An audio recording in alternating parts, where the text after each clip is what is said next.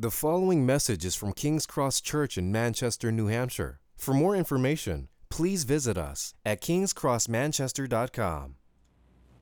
Yes, we are yes going to be opening up the book of Luke again, and uh, this uh, this week kind of marks a good stopping point as we look at pa- uh, pausing and reflecting on our life together as a church over the next few weeks. Because this morning we're going to be finishing up the chapter chapter nine of the book of Luke. So if you want to turn there, we're in uh, verse 57. Um, but as we get started.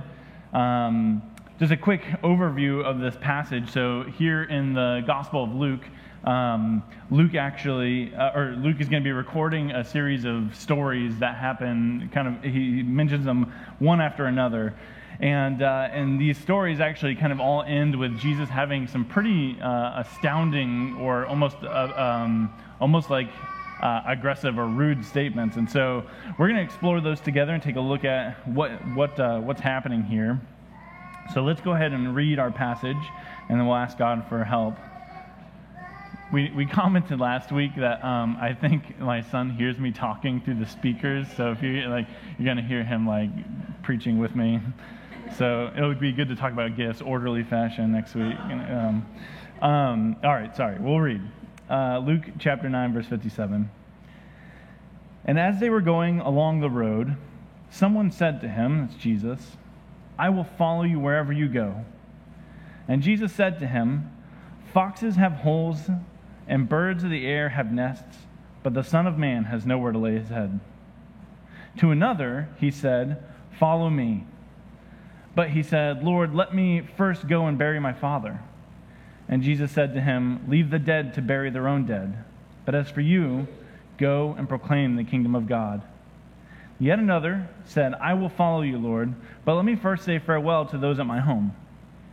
And Jesus said to him, No one who puts his hand to the plow and looks back is fit for the kingdom of God.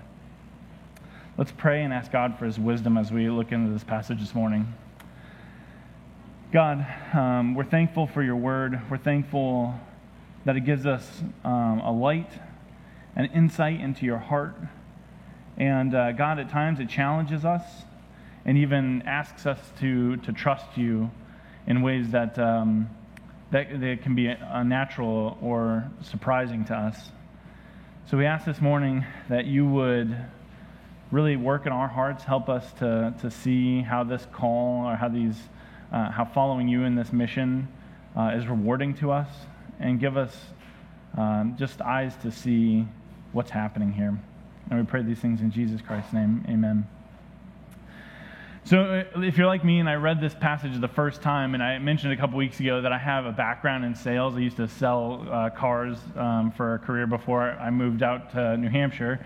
And, uh, you know, there's a, there's a sense where I'm reading this, I'm looking at what Jesus is saying to these people who are potentially following him and thinking that, like, Jesus is just the worst kingdom salesman ever. Like, th- these people are, like, coming to Jesus, and they're like, hey, like, I'm ready to go. I'm ready to follow you wherever you go. And uh, Jesus, in each of these scenarios, uh, almost seemingly talks them out of uh, this kingdom, this kingdom walk, this mission that he's on. And so we're going to be looking at that this morning, uh, these three different accounts.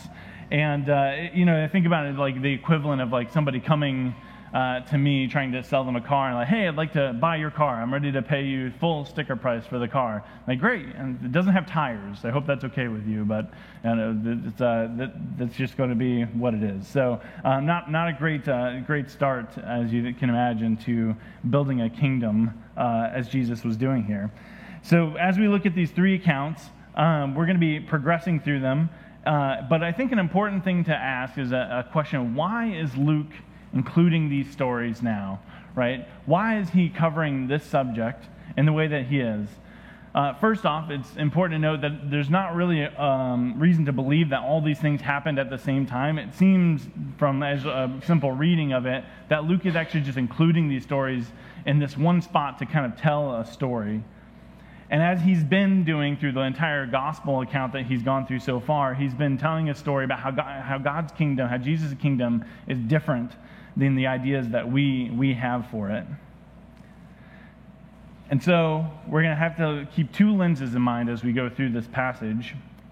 Uh, the first lens that we should keep in mind here is that um, here in Luke's gospel, um, Jesus uh, is on a turning point. We talked about that last week, that Jesus has set his face to Jerusalem, right? That, that, there's some intentionality that's happening with his ministry that's taking place here. Jesus is on his way to Jerusalem to be handed over, delivered to the hands of men. Um, that's one, one aspect of it. So there's an aspect of Jesus' direction here, so, which can cause a little bit of intensity, right? Jesus is trying to fill people in on that this isn't going to be a walk in the park, that something, something dramatic is coming that he's tried to tell them, but uh, they have yet to, to listen.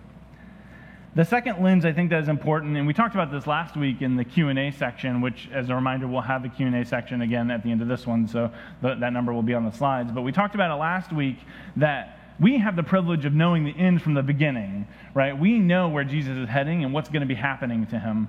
But keeping in mind that these disciples that are asking to follow Jesus or that Jesus is encouraging to follow him, they, they don't have an understanding of what's going to be coming. As far as they know, um, they think that Jesus is on his way to kick down the doors of Rome and try to establish his kingdom, right? And, and overrule all the kings of that time and uh, set up his kingdom on earth. So they're, they're in for, for it, hoping to maybe be part of his cabinet, right? Hoping to be his right hand man as, they, as he goes into this uh, dramatic entry into Jerusalem. So those two lenses are going to help us understand a little bit of the dynamic of what's happening here this morning. And as we go, really our main focus this morning is how, how does this apply to us, right? As we look at this, um, how do we see the reward for ourselves following this surprising mission of Jesus because it does look different than what we would expect. Even Jesus' call for his mission today looks different than what we would sometimes expect. We're going to do that three ways. Uh, we're going to be looking at uh, Jesus' mission for, uh, or that Jesus' mission is uncomfortable. Um, we're going to look at that the mission of Jesus is urgent with the second part of the passage, and the third part of the passage, the third account, we're going to be looking at the mission of Jesus being focused, that it's intentional. So, that being said, we're going to start with our, our first point here that the mission of Jesus is uncomfortable. Let's read uh, verse 57 and 58 say this. As they were going along the road, someone said to him, again, Jesus, I will follow you wherever you go. And Jesus said to him, Foxes have holes and birds of the air have nests, but the Son of Man has nowhere to lay his head. So we begin with, and I was mentioning before, with this almost perfect scenario, right? If you are, you know, and I'm sure Jacob can relate to this a little bit, you're, you're planting a church, like the best case scenario, like is somebody coming to you and saying, hey, I want to join your cause. I want to join your mission, and I'll be with you, right? Like, here, here's my information. I'm, I'm ready to go, right? Uh, or like you know if you're, you're doing any kind of cause right and you get people who are like i want to join your cause right? This is like the dream scenario somebody coming to you and offering their services in this way. And you can even tell like he you know this person's real ambitious. He uses a, he, he qualifies this with like wherever you go jesus wherever you go i'm also going to be going. I'm going to follow you no matter where you go but we know that this is a statement of ignorance. We know that this is a statement that um, this disciple just doesn't quite understand what he's saying. One, because of its the, how it sounds so ultimate, right? Um, if anybody's Star Wars fans, like only Siths deal in absolutes, right? I'll follow wherever you go. I'm sure this guy probably wasn't a Sith. But this person comes to Jesus and he follow, and he's saying, I'm going to follow, follow you wherever. Jesus, even himself, acknowledges somewhat of the ignorance in this statement because he immediately follows it up with, like, do, do you know what you're, you know what you're saying? Like, like animals have places to live. I don't have a place to live. I don't have a place to lay my head at night. This isn't some luxury cruise that we're going on where, you know, like everything's going to be laid out in like five star hotels on your way. Not all your meals are going to be provided. This is going to be difficult. And he compares himself that even the Son of Man, which Jesus calls himself the Son of Man, um, is even less privileged than the birds of the air having nests. Now, uh, with this story and also the rest of the stories, it's important to note that these are not like eternal uh, um, conditions on following Jesus, right? Because we actually see, like even later in the in the story, as the church progresses and moves forward, we see that uh, you know even Peter and John, and and um, Paul on their missionary journeys actually have places to stay, right? So this isn't something that you know Jesus isn't calling us to a life of destitute and being homeless, um, but but Jesus' mission still surprises us today. What he calls us to still surprises us today in that sometimes we would expect, if we're following along in Jesus, that things would be comfortable, things would be laid out for us and easy. There's an expectation to, towards that. And now, most of us, I think, have had enough experiences in our life to know that that's an unreasonable expectation about how life goes. But there is some hardship to, to expect maybe we'd expect that all of our relationships would work out, that they'd have no strife, that forgiveness would come easily, and, uh, and that we would be able to walk in perfect unity with one another. Maybe we would expect justice to play out perfectly in our world or in the things that we're involved in. We'd expect things to be fair. Or we expect that the work of our hands or the labors that, we, that we're involved in, the hobbies, that those things would be easy without stress or grief. Or that the hope that we have in Jesus Christ would be easily accepted by our neighbors. That there would be no challenge, that they would just understand what we understand and they would believe what we believe. I think of the categories of like our, our friends, family, our work. All of these things are affected by, in some way, pain, discomfort, that we would, we would hope and expect that they would be easy. And I think that that's actually a reminder to us. It's a reminder to us that this is not our home.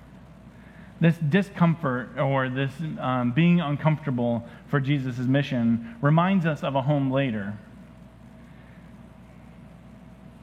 I think of a couple passages that actually address this. Um, the um, first one that I think of is actually from Hebrews 13. Uh, and at the end of the book of Hebrews, um, the author is actually um, writing, you know, about the Christian life and these final reminders uh, to to the readers.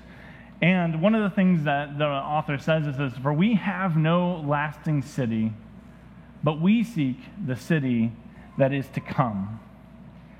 And so here we have this small but powerful statement that, that wherever we live, that wherever we find ourselves home, that is a temporary home because we are waiting for, we're waiting for that ultimate home. Or to even make it more clear, right, the, the story of Abraham actually has uh, uh, some. Uh, um, has an allusion to this as well, and it's also commented on the, in the book of Hebrews in chapter 11. Um, it says, uh, by faith, Abraham, he went to live in the land of promise as in a foreign land, living in tents with Isaac and Jacob, heirs with him of the same promise. And then it says here, for he was looking forward to the city that has foundations, whose designer and builder is God. We can see that the areas of our lives where we feel this strain, this strain right, this pain that, that comes with um, that comes with life, reminds us that there's a, another place, a, better home for us that's coming. Not a home that we experience now, but by faith. Um, but we don't see it with our eyes, we experience it by faith, but one that we will see later. And so, Jesus' mission, first off, is uncomfortable.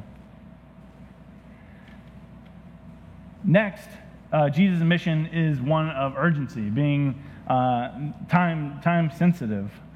So, verse 59 and 60 says this. It says, To another, this is another person now, he said, Follow me. But he said, Lord, let me first go and bury my father. And Jesus said to him, Leave your dead to bury their own dead. But as for you, go and proclaim the kingdom of God. So, here, I would say Jesus ratchets up a little bit more of what his teaching is, right? Um, to the point where we read this and it actually even comes across as insensitive or even just flat out rude. This man is, I think, appropriately wanting to take care of his family. He wants to stop to, to pause to bury his father. It's not clear whether, um, you know, his father was already having passed and the, it was just the preparations of the funeral that needed to take place, or if he was towards the end of his life and it was expected to come shortly. It's unclear, but either way, it's still emphatic that Jesus responds with no. And then, even more so, with this cryptic statement of let the dead bury their dead, which, um, just kind of as a, in a Passover here as we go through this, um, I think is alluding to the fact that, like, Jesus is saying that. Let that go. Um, Jesus is saying that this um, that that those who are with him, right, are the people who have life. Those who are following him, maybe not physically following him in the case of this, but people who are following him, have trusted in him, are those with life. Jesus is saying here that like those who are not following, right, or um, do not have not embraced him are the dead, right? The, those who are spiritually uh, dead. And so Jesus is here saying like, no, like turn and work towards me and walk with me, um, and leave those who have not to bury their dead. Again, a very shocking and kind of uh, impactful statement from Jesus. But I think behind it is a sense of urgency.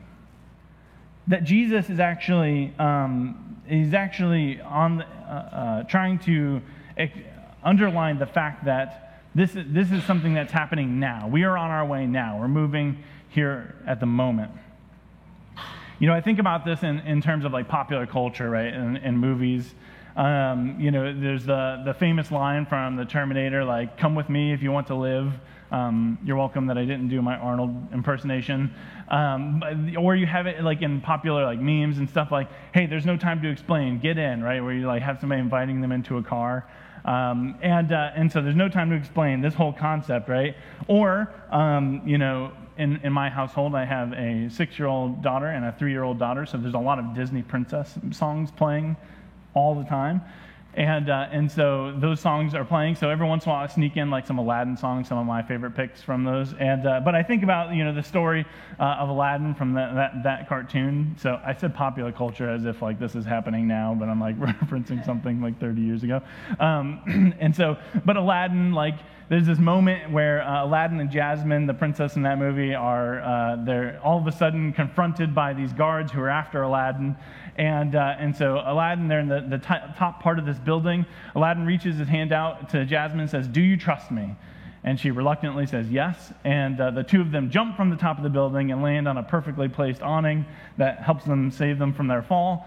And, uh, and so there's this moment where she has to decide, am I going to go with him? There's urgency there, right? Like, I don't have time to explain, like, do you trust me, right? And so here, I think we're seeing something very similar in this, in this response of Jesus, not to take away from some of the severity of how, how it sounds. There, there is some severity there.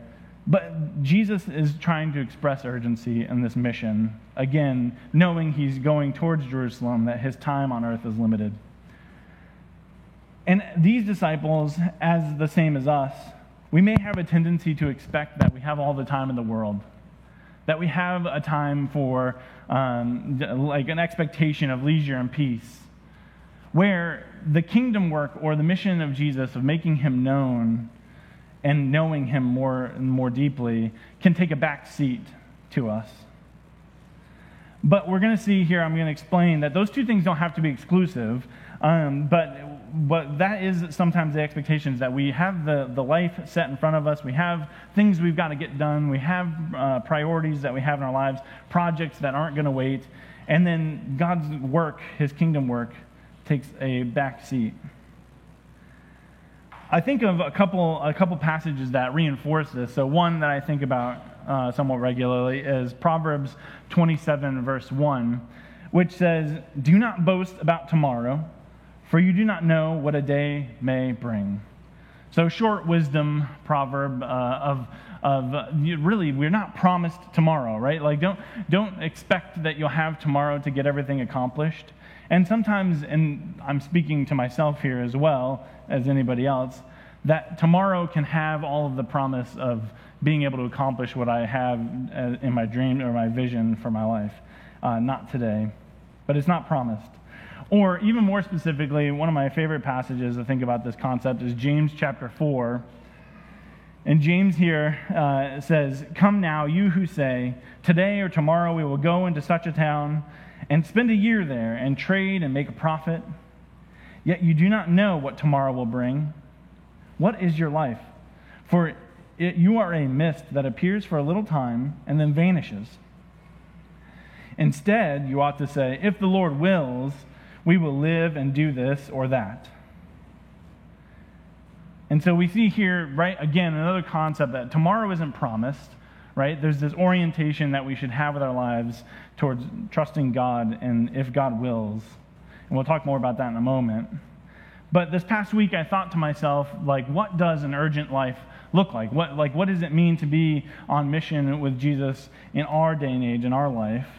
And a passage that I stopped to meditate on, I went back to, and I wasn't sure why I was going back to this passage, but as I thought about it more, it fit actually quite well with what we're talking about here, like what an urgent life looks like for this mission.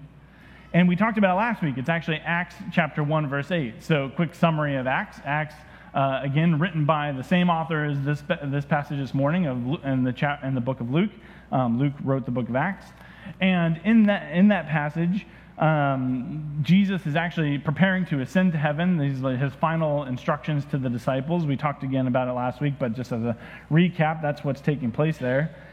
And Jesus says to his disciples before his ascension, But you will receive power when the Holy Spirit has come upon you, and you will be my witnesses in Jerusalem and in all Judea and Samaria and to the end of the earth. And so we look at this, this verse, and you could be wondering, like, what does that have to do with this urgency? But I want to focus our attention on the word in within that passage. Because Luke didn't use the word to, he could have, right? Because we are witnesses to something and to people. It says, But you will receive power when the Holy Spirit comes upon you, and you will be my witnesses in Jerusalem and in all Judea and Samaria and to the end of the earth. I think that that's purposeful because we're not just like helicoptering in and dropping pamphlets of gospel truth to people.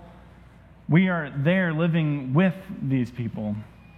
We are, we are in these towns and in these communities, and we're witnesses within them, inside of them, which underlines the nature of this, this mission that we're on. It's a as you go uh, mission. And that's why I say our life doesn't have to be exclusive. It doesn't have to be our life and uh, or kingdom work. It's not two separate things. It can be our life, and as we go, we are witnesses to the things that we've experienced from God. And we talked a lot about that last week with Jesus' set face for us. And so this urgency takes place within our lives as we go.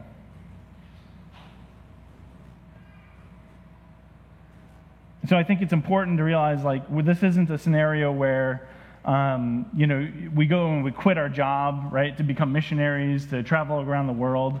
Um, it's not it's not a mission where we necessarily have to you know forget all of our earthly uh, belongings and become monks or anything like that.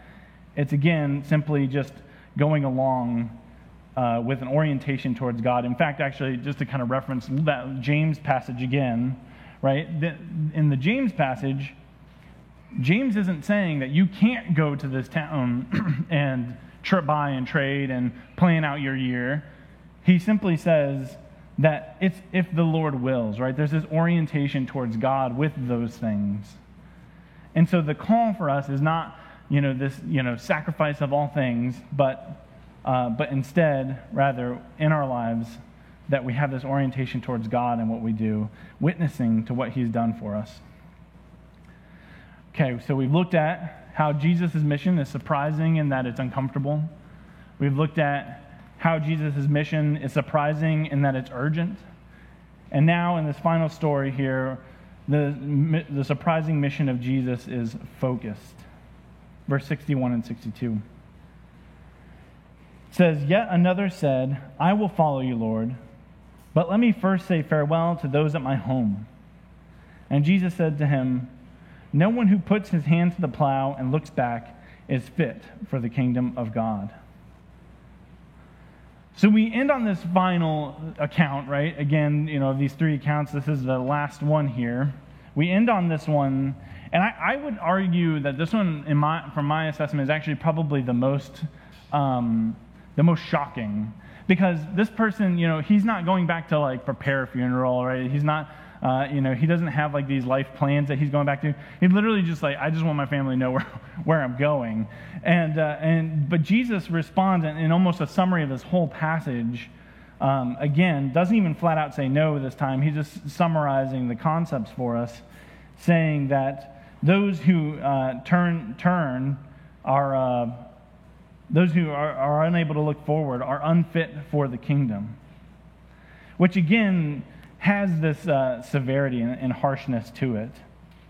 But again, Jesus is using an analogy that would have been familiar to the people, this farming analogy um, of, uh, of using a plow. And I think taking a little bit of a deeper look at this analogy can help us again understand what exactly is taking place here and how, how it can relate to us and the rewards for us. Um, Jesus uses this, this farming analogy of a plow, right? And it kind of makes sense, right? But if I were to translate it to more modern thinking so we can understand a little bit better, is imagine that you hired somebody to, to mow your lawn, or, yeah, we'll use that. Imagine you uh, made, had someone, you hired somebody to come mow your lawn, and the entire time that they're mowing, they're looking back at the lines to make sure that they're straight. Well, it wouldn't be surprising to find out that as they're looking behind them that they're going to be swerving one way or another. They're not going to be creating straight lines. And if that's important to you in your lawn like it sometimes is for me uh, that would drive you crazy just seeing like all the wavy lines right? So you probably wouldn't hire that person back. They are unfit to mow my lawn is the way that i would describe that. And so Jesus is using this farming analogy because plowing is quite similar. Like you're plowing and you're creating these grooves in the ground that you can use for planting seeds. But the problem is, is that if the person that you've hired is continually looking back, the plow is going to be again waving from side to side. So that come harvest, as you're like pulling things out, they're going down, you're pulling out carrot, carrot, carrot, pineapple, right? Like it's all of a sudden like the lines are uneven. I should do a quick disclaimer that I am not an expert in the agricultural world of the Middle East. It's probably carrots and pineapples if I had to guess. It was my. What's that? Yeah, my authority is being questioned here. That's fair. That's fair. Um, but you get the idea, right? This person would not be, just like I wouldn't be fit to do it, um, they would not be fit to work the, that farmland anymore.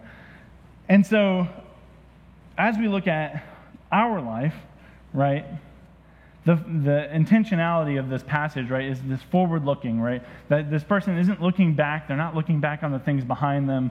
They're looking back, they're looking forward, right? Now, this isn't a question of the motives. We're, we're not given any insight into this disciple. Like, did, was he planning to not come back? Was this an excuse of some kind? We don't know any of that.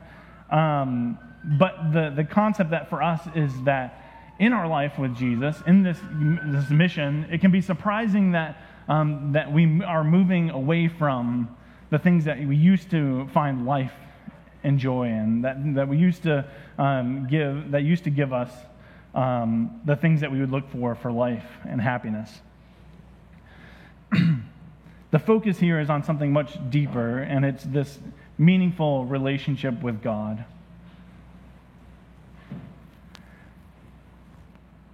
Now, to clarify that, right, what we're not saying is that these gifts that God has given us are not uh, things that can't, can't be enjoyed, right? But they are horrible substitutes for God and what He offers us. If I think about it this way, right? Um, things in our lives that maybe we used to find gave us life or we tried, tried to derive life from is uh, like money, resources right? The things in our lives, the things that we have, right? And instead of enjoying them as God's gifts, the things that God has given us to us to enjoy, to, to provide for us, instead of being grateful for those things, we turn them into something that has to give us life. And when we're without those things, we can feel fear, we can feel panic. Or if they don't meet our expectations, we feel like something's wrong. Uh, or I think about like relational aspects like praise, um, encouragement, uh, love that we receive from one another. Again, these are the good things that God has given us that we can enjoy with our, with our own lives, but not to be replaced with Him. Or like our family and friends Sometimes we can have like standards that we think that they should meet, and if they're not behaving the way that I want, then things get out of hand. That's when I start to get discontent with my life, or uh, I can be discouraged or feeling hopeless because they have replaced potentially what God is supposed to offer us. These things that before Jesus um, you, we could be looking to try to find our hope in our life in, we, we turn back to them from time to time. And Jesus is saying, no, like those things to, are to be forget, forgotten and we should be looking forward. Not, and not forgotten per se, but um, the way that I think about it is like seasoning on food, right? If we try, the gifts in our lives are like salt. They're like the, the favorite topping that you have on like a steak or your meal, right? Um, those things are good. They, they enhance the gift that you have of food, but if you tried to sustain yourself only on seasonings, only on the flavor of things, then they would fall woefully short in keeping you alive. And that is what we have as a tendency is that we worship the gifts that God gives us rather than worshiping Him and finding life in Him. And so the call to us is this looking forward, looking towards what God offers us. I think one of my favorite passages that really um, illustrates this or puts kind of in perspective uh, is Psalm 135. And I'll have, um, I'll have that in two parts on the, on the page here. We'll talk about them in two halves. But Psalm 135, verse 13 on the, on the page here, it says, Your name, O Lord, endures forever. Your renown, O Lord, throughout all ages. For the Lord will vindicate his people, and he has compassion on his servants. So, quick pause on this, this part here. This tells us a lot about God, his nature, who he is towards us. So, here we see, Your name, O Lord, endures forever. Your renown, O Lord, throughout all the ages. This is a God who's living, who is eternal. He will be with us forever. Uh, the second half of that there is, For the Lord will vindicate his people. So, this is a God. Oh, sorry, uh, back one more slide there um, the Lord will vindicate his people and have compassion on his servants. Here, God will have justice on those who have been wronged, uh, on his people who have been wronged. Here, we're going to see that he has compassion, right? Mercy and grace on his people, on his servants. So there's very much this living and active and uh, you know heavy, uh, in a good way, expression of God from this per- first half. Now, if we turn and look towards the description, which is the same passage, but we can go to the next slide, we look at the idols. The idols of the nations are silver and gold, the work of human hands. They have mouths, but they do not speak. They have eyes, but they do not see. They have ears, but they do not hear. Nor is there any breath in their mouths. Those who make them become like them and so do all who trust in them. And so, here, in comparison to this living and active God, this God who's famous and will live forever, we have this comparison and contrast with the idols that were made by them. And, uh, and we have a tendency, we don't make them with eyes and mouths or um, things like that necessarily these days, right? But rather than just enjoying silver and gold for adorning and, and uh, as a gift from God, they took these things and they crafted them into idols of worship. And I think this gets at a little bit of the heart of what we can be doing with the things that God has given us life. We can turn back towards them and look for them for life that only God can give us. And so Jesus' summary here reminds us that focusing, focusing on the mission at hand that is, making God known and knowing Him is our priority. That's what we, is ahead of us. Or to put more simply, in, in the terms of like what we talk about here every Sunday, that is simply loving Jesus together. So, as broken people in this world, we can easily bring ideas of what Jesus' mission can look like we can come to it and shape it the way that we want uh, rather than let Jesus shape it for us. And so we're challenged this morning to look at how Jesus' mission surprises us and rewards us. We've looked at it in three ways that Jesus' mission can be surprising in that it can be uncomfortable. But in that way, it's a reminder that this is not our home, that we have a home uh, ultimately that's ahead of us in heaven.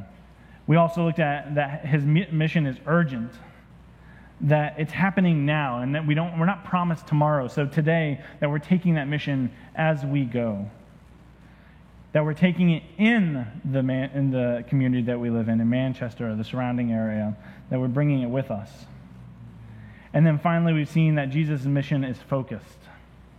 It's one that does not look behind, but instead in front of, of what the life that God is, uh, is giving us by enjoying Him and again making His love known to the world around us. So let's now let's pause and ask God for strength as we continue to participate in that surprising mission. Let's pray. God, we thankful, we're thankful for that your mission, although it can be hard to remain consistent, God, we, uh, we are encouraged that it is, um, it's not complicated. That as we go, that we would have priorities of yours, that to enjoy you and to, to make you known in the things that we value, in the way that we live our lives, in the way that we forgive and love one another, that those things, God, would be what we're known for. And so, God, I just ask that you would strengthen us for this mission, that you would give us the strength to be able to apply it today and not wait for tomorrow. And God, that you would just uh, um, lavish on us your grace, that as we enjoy the good gifts of your life that you've given us, um, that in those things we would reflect how you're a good giver. And we pray all these things in Jesus Christ's name. Amen. Thank you for listening to this message from King's Cross Church in Manchester, New Hampshire. Please feel free to share or distribute this content, but do not charge for it or alter the content in any way without permission. King's Cross Church exists to treasure, proclaim, and grow in the gospel of Jesus Christ. To find out more about King's Cross Church, please visit us at kingscrossmanchester.com.